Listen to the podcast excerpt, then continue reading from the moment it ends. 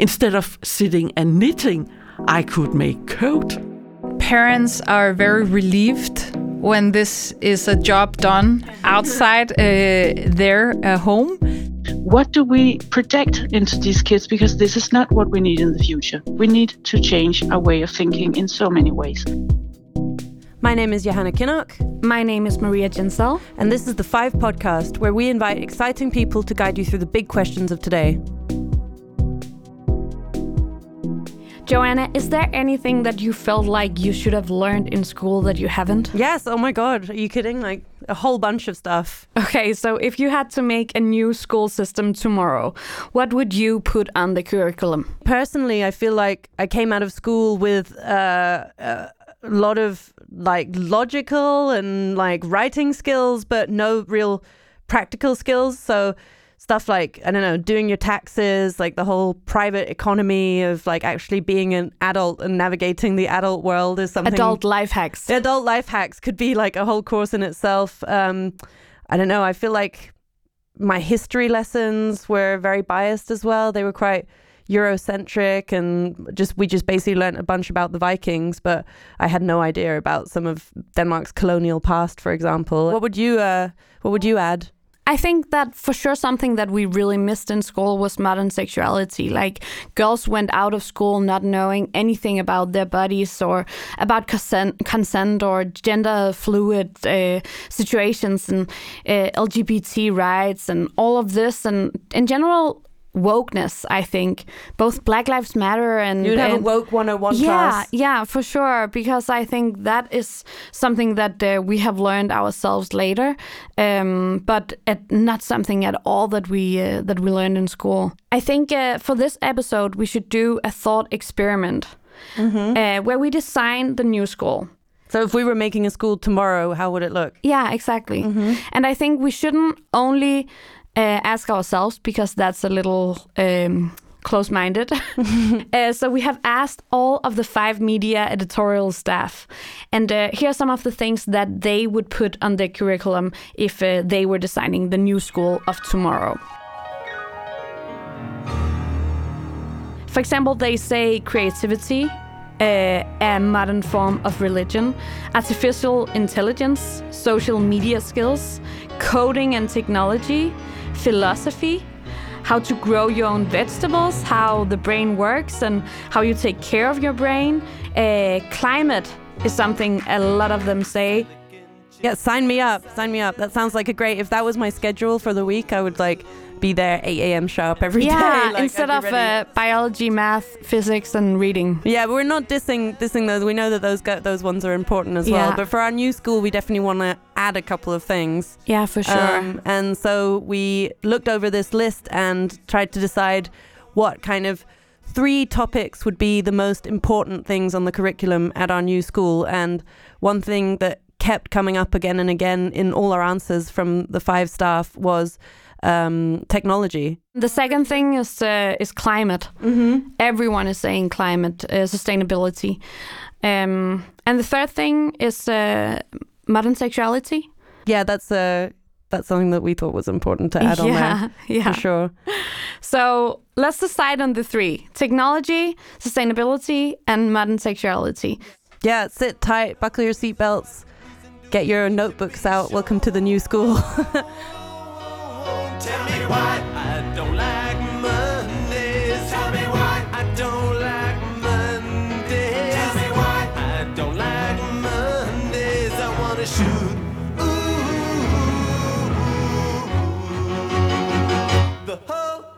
down. so today we're going to be making our very own perfect school. We're going to speak to a coding teacher, a sexual education activist, and a woman who founded one of Denmark's very first sustainable schools.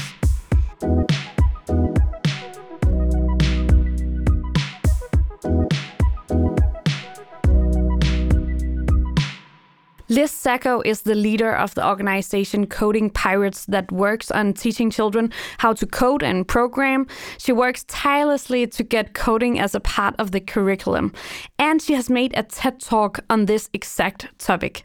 Welcome, Liz, and thanks so much for talking to us. Thank you. When we were at school, we had an old IT room where we could write in different fonts in Paint, and that was very wild. We played on a colorless Game Boy and had a Tamagotchi that uh, we should feed virtually, but in no way did we imagine that we could program our own Tamagotchi or make our own game for the Game Boy or even invent anything. We are both uh, millennials, me and uh, Joanna, and we are already very outdated. So, Liz, can you please start by explaining to us what it is that the kids learn today? What is coding? Coding is making your own program or making your own tools. We work with IT creativity and we work with playing, investigation, inventing. We really like to invent new ways of using the technology. We are technology hackers in our own way. When I'm in the Coding Pirates, and I have been there for five and a half years, um, I'm not a teacher. Normal, I work as a math teacher and technology comprehension teacher, but when I'm in the coding part, I'm more a supervisor and I learn together with the children and I uh, find new interesting things uh, in the technology together with the children and I invent together with the children. Last night I was with the coding pirates and we were trying to figure out how we could use the technology to see if there was enough water in our plants so they weren't uh, drying for us. Um, and if we could find a way with a microbit to do it, then it could be fantastic. And if it failed, then it was just fun. and that's that's one of the most important things that we think in the coding part. It's so fine. You learn from your failure. And where where did your own passion for coding start? Oh, my passion for coding started. Uh, I'm a little old, but my passion started one day when I realized that I could uh, do the same thing as the children could. I heard about a website for kids uh, where you could learn to, to code, and I think, okay, I want to start on this. And then I was sitting in my couch and I realized I could do it. It was a new world, it was a new beginning in my life. I realized that I could do something else with my computer. Uh, it was not just entertainment for me, I could build. Instead of sitting and knitting, I could make code. Why is it so important that children learn to code all over the world? We are living in a digital society and we have the digital tools and possibilities all around us. If you don't know how to behave, how to play with the technology, how to use the technology in a proper way, then you can't be part of a digital society. And we see now, because of the corona, that um, those children who don't have the possibility to learn with technology, uh, for example, online teaching, they will be losers in the future because they can't demand their rights. They can't be part of the society.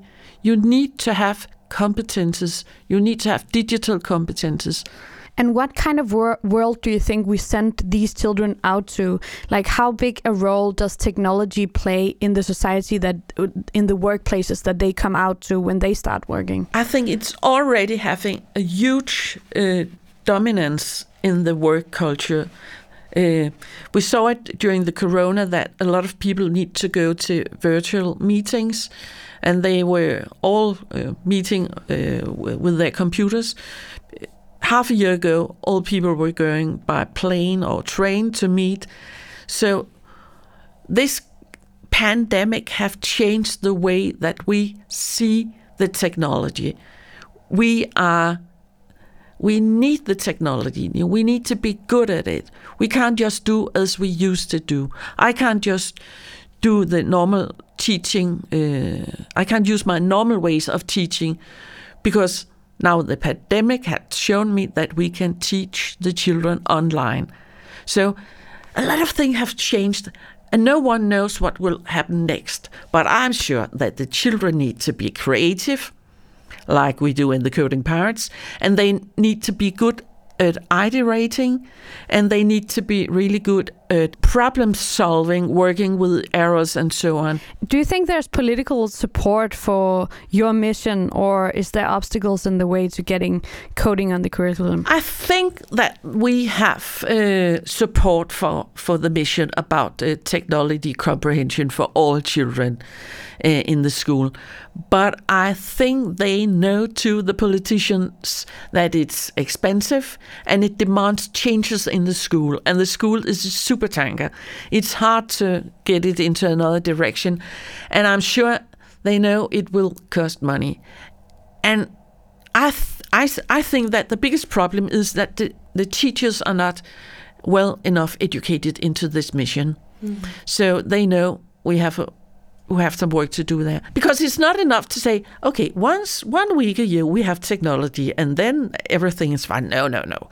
We need to have the technology every day because it's changing so fast. But the kids are ready ready to learn and I'm curious to hear what is like the craziest or most quirky thing that you've seen these kids come up with. The most crazy thing I have worked on was to make to rebuild a bike into a pancake machine. I love that. Wait, they coded a bike. Uh, we it was uh, yeah they were we were putting on some technology to the to the bike so that it could make uh, uh, automatical uh, make uh, uh, bake the pancakes. Kids of the future. I'm, Yeah. this, whatever this generation Yeah. is doing, they're doing something right. I trust this kid. yeah, I trust this kid with my life. this kid for president. yeah, for sure. So our kids have learned to code, but are they ready to making some human connections too? The other subject we want to teach in the school is uh, something along the lines of how to know and love your body and respect other bodies and boundaries. Let's call it modern sexuality. So in the studio we have Line Stavngård, the national director of the Danish National uh, Family Planning Association, which is the leading sex and reproductive health organization in Denmark. Uh, she's also sat on the regional and international board at IPPF, the International Planned Parenthood Federation. Uh, much of her work has focused on getting more extensive sex ed in schools. So thank you for coming, Line. You're welcome. Thanks for taking the time.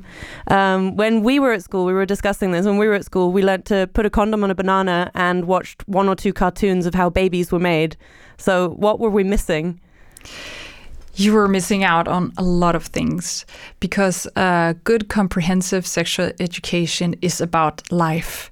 So it's not only about reproduction or uh, safe sex, it's about boundaries, it's about uh, the body, it's about um, confidence and self worth, it's about being able to communicate both sexually but also actually to be able to um, decode other people's signals.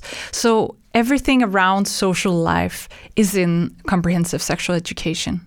Critics, they would say like, okay, sex is a private thing. Like, why is it so important that uh, both for the for the kids who grow up and also for our society that these children learn this from a young age? It's extremely important, and it's more important that most people actually think because sexuality education is not only about sex, it's about life skills. And our um, our main point when we talk to politicians and, and other people are always like the link between uh, gender, body, and sexuality to mental health is really, really strong. So, mental health and well being is also lying on top of these issues. If you see bullying in school, the most um, kids who are being bullied, they're either being bullied about their uh, gender or gender expression, their bodies, or uh, something around sexuality.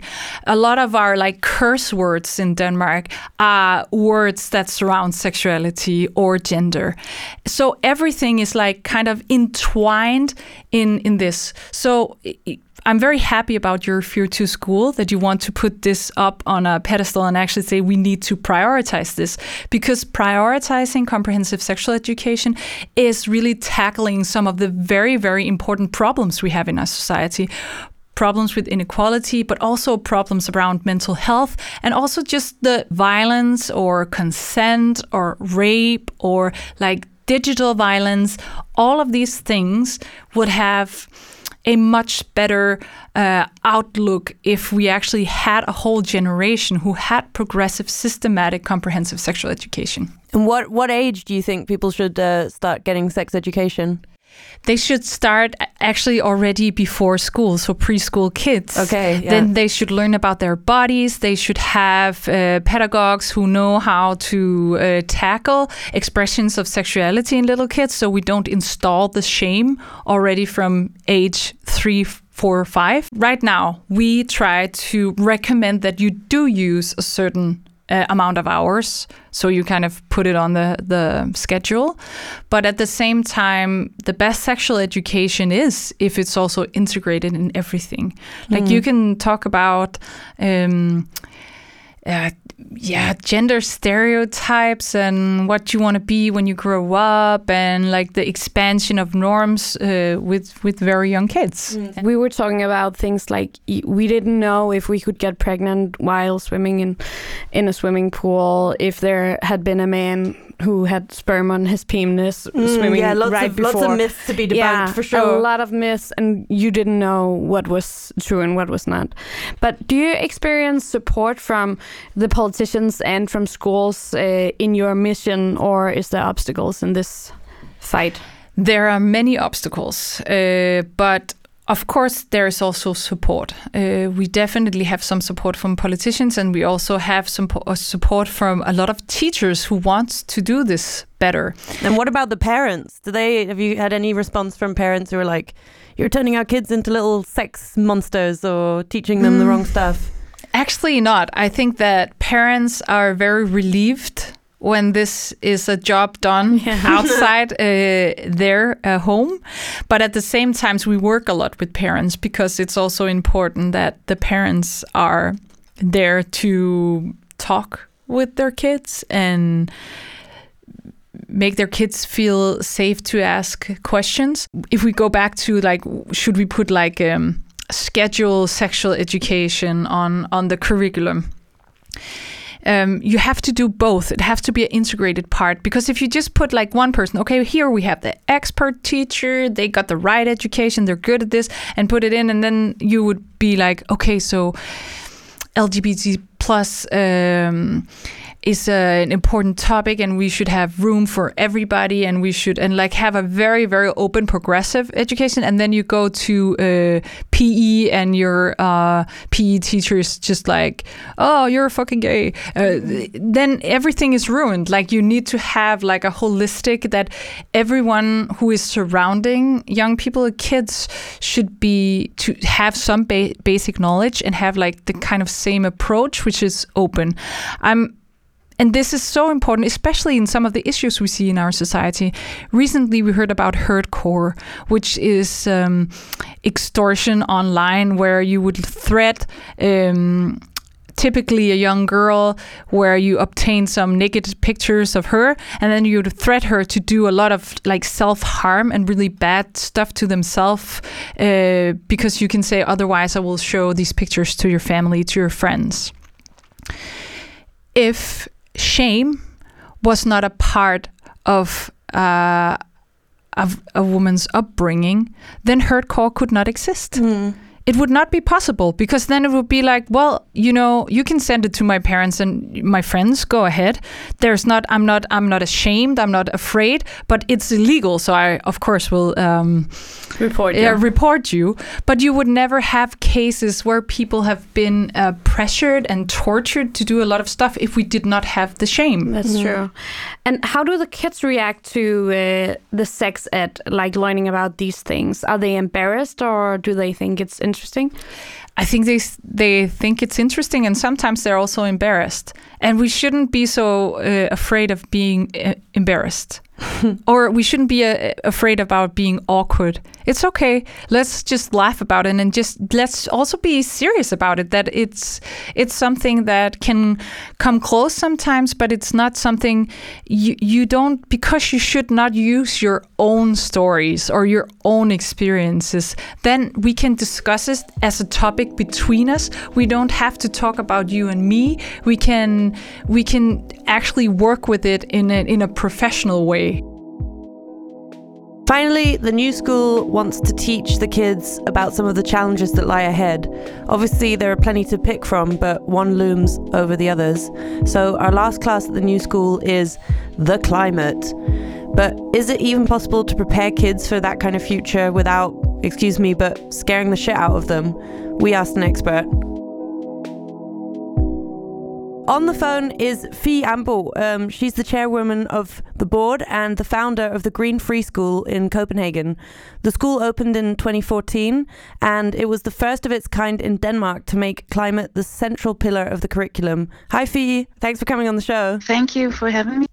Uh, so in school, I don't ever remember talking about the climate in any detail at all. Uh, I think we watched Al Gore's An Inconvenient Truth for geography class once, and that was pretty much it.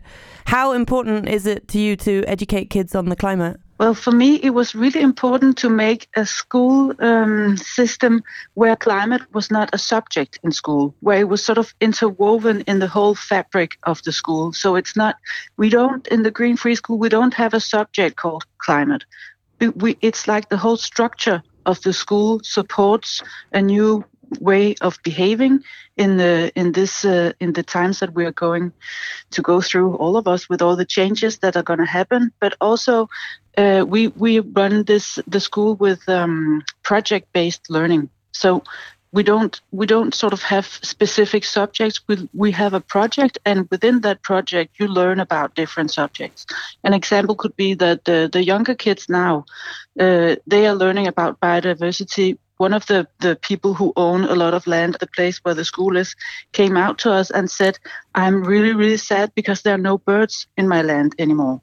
So these kids, they have to study why, how do, how do we make the birds come back? Which results in they have to um, make the, the the lawns into floor, uh, you know, fields with flowers instead of just grass and in that way the birds will come back because there will come insects and that's the basic feed, feeding um, resource for the birds so in that way they learn both about biology and geology and math and all the kinds of skills that you need in order to make the birds come back so that's sort of an example of uh, a, a pro- project-based learning, and that's the whole school is only project-based learning. And and what was your dream when you founded the Green Free School? Well, my dream was to uh, create a generation that would be um, courageous enough to go into this process in, in a democratic way. That they would uh, they would think of of themselves as part of a bigger system, so they can push in the way that they want, and they can uh, you know help the system change. That's that's sort of the the main theory in doing project based learning is also that you do something for other people. Because uh, we, what we need now is uh, children who start thinking about the bigger community about you know the, the, global community basically but you start with yourself in, in your school and your local community your country then eu and then the world so it's sort of that, that the rings they widen uh, the older you get. So it's very ambitious. It's like you're genuinely out here saying that education is going to save the world. Yeah, but it is. it's our only hope because there are so many things that we learn unconsciously through the education system that creates the problem. As you know, we're creating our perfect school, the new school. And we wanted to ask you how you think we should teach climate in the new school. Well, I think that it that, that you shouldn't teach climate you should be the you should sort of uh, you, you shouldn't have it like an additional subject because that's also a way of saying that climate is something that we can have on tuesdays uh, in the afternoon and the rest of the time we're just doing you know what we used to do and nothing can be what we used to do because what we used to do has created the problem mm. so you have to think of climate change as something that's interconnected with everything. Like when you talk about sex and society, climate change is also very much connected to equality mm. and human rights and uh, feminism. You have to think in a feminist way in order to solve these problems because one of the key things is to educate uh, um, uh, girls in third world countries, for instance. That's something that's really a key player within changing um, climate change. So, uh, so you have to think about the whole system. So should the should climate be like the main lens that we see all the other subjects through then? yeah, yeah. And at what age are the kids ready to learn about these huge uh, climate changes that's that's coming? Uh, so so they like don't get scared of uh, some climate ac- apocalypse. I'd say well, they're pretty old actually. Uh, we we support playfulness and uh, inventions and uh, you know um, courage when they're young. So they so you learn about water by jumping into water holes and go, going to the beach and swimming and stuff like that. And of course, when you go to the beach, you also see plastic. But what we do with that is that we collect it and we make sure that uh, we we don't leave any traces and stuff like that. But that's sort of a behavioral thing that that lies in the back of the mind of these kids. It's not you're not gonna teach them about how many uh, fish die with plastic in their intestines and stuff like that. That's not that's not when they're young. So when uh, gradually when they go older, I'd say when they're around uh, sixth, seventh grade, we start opening up the box. And have you ever experienced like criticism or resistance uh, for focusing so much on on the climate? Uh, Oh, yeah, yeah, yeah, yeah. Because in the beginning, in 2014, when we started, people thought that this was completely, you know, crazy because that the problem is not that big with climate change. We're going to handle it. It's going to be under control. Don't worry. So in the beginning, people thought this was kind of radical, and of course, we're still considered radical, but you know, it's starting to dim that uh, this is not going to change by itself, and. Uh, we need to to start a whole new paradigm of thinking education. And that's really still my uh, conviction after having uh, you know the school has been there for since yeah since 2014 but i think that conviction in me has only grown stronger. Because now we see the whole wave of me too and sexism in the workplace. And you know what people you know kids are taught sexism in school because th- it's something you learn in school. So don't be so surprised that at the workplace there's sexism everywhere. It's taught in school. So we have to go through all all the habits that we have as grown-ups and see what do we project into these kids because this is not what we need in the future. We need to change our way of thinking in so many ways. But isn't isn't the green free school then like a little bit of an echo chamber where parents that already agree with the climate agenda send their kids to also learn to agree to congratulate the school and Well, well, that is a, that is a risk, but I'd say I say that uh, a lot of parents at the Green Free School are not that climate woke and not that uh, you know aware of sexism and stuff. It's something that the kids get, and then they go home, and then they say to their parents, "Listen, this and this and this." So how is what's your impression? How do the kids react to being taught about the climate? It's very different than what people think because we're not, you know, we're not showing them the Gore film. We're not. They are not. Um, they're not taught climate. they're sort of acting climate. They are. They they know how to make. Uh, how to make plants grow in the city, and they know how to, you know, how to take care of the resources and stuff like that. But I think that if you go to a school and ask them something, what do you know about climate? They would be a little bit puzzled. so, so it's not about the like hard climate facts. It's just about getting in touch with nature, really. Yeah. Well, if you ask me, the, the changes that we're going to face are so severe that we don't know if we're going to be able to. Well, one thing is for sure, we're not going to be able to reverse them. So, what we need to focus on now is how do we keep our humanity? How do we how do we act in a crisis situation where there will be millions of climate refugees? How do we keep acting as if we are one humanity? And that is sort of the the main goal is that we can um, we can take care of each other and not be um, so scared that we start you know that that wars will start basically that's the main threat is that we can, we will start there will be more wars because of uh, lack of resources. So it's it's cozy at school, but it's actually crisis uh, SOS climate education. yeah it is. It is. But we never say that to the kids. You know, i hope no none of the kids will hear me say that. Okay, we, won't, we sort won't spill the beans.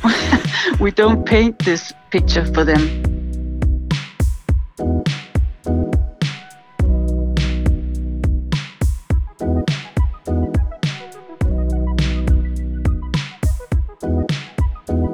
So we've been to the new school all day. Well, we haven't actually been there physically, but we have been imagining. Like for my sake, I would imagine a big uh, pink castle with diamonds everywhere. Uh, oh my god, that's exactly what I was picturing as well. Perfect. Then we have been there together. and uh, what was the biggest lesson you learned today?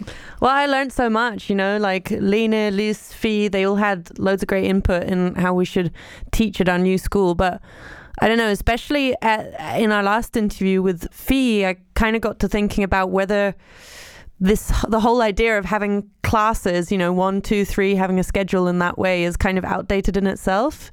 You know, whether we should actually just be doing it more holistically and saying Also, because we started with so many subjects, like we needed to decide on three that we would investigate today. But there's like hundreds of subjects that's so important right now in a modern world to uh, to learn something about as a child, and we can't have everything on the curriculum. So I think this is a good solution that we maybe like we don't have subjects. We just have like everything blending together. Yeah, you know how everyone's always so hyped about Finnish schools? Yeah. I was reading up on it, and apparently it's because one of the reasons why Finnish schools do so well is because they don't have subjects at all. So at the beginning of a semester, they'll say, "Okay, kids, here's an apple. Let's."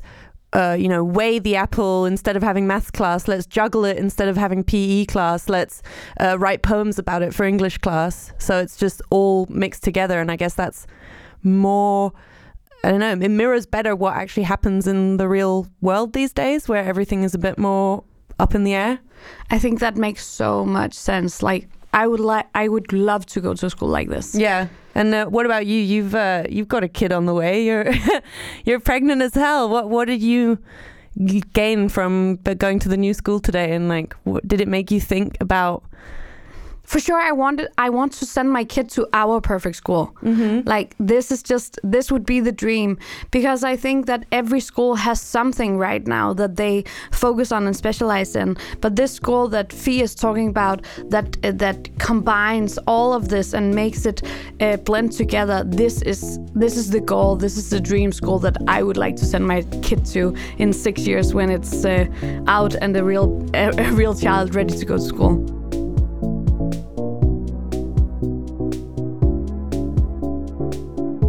You've been listening to the Five Podcast, where we tackle some of the big questions of today. The podcast is brought to you by Five Media, a new global media platform that aims to change the conversation through quality journalism. Go to fivemedia.com for more Five content and subscribe to the podcast to never miss an episode. New episodes are out every second Friday. Bye. Thanks for listening. Bye. Bye.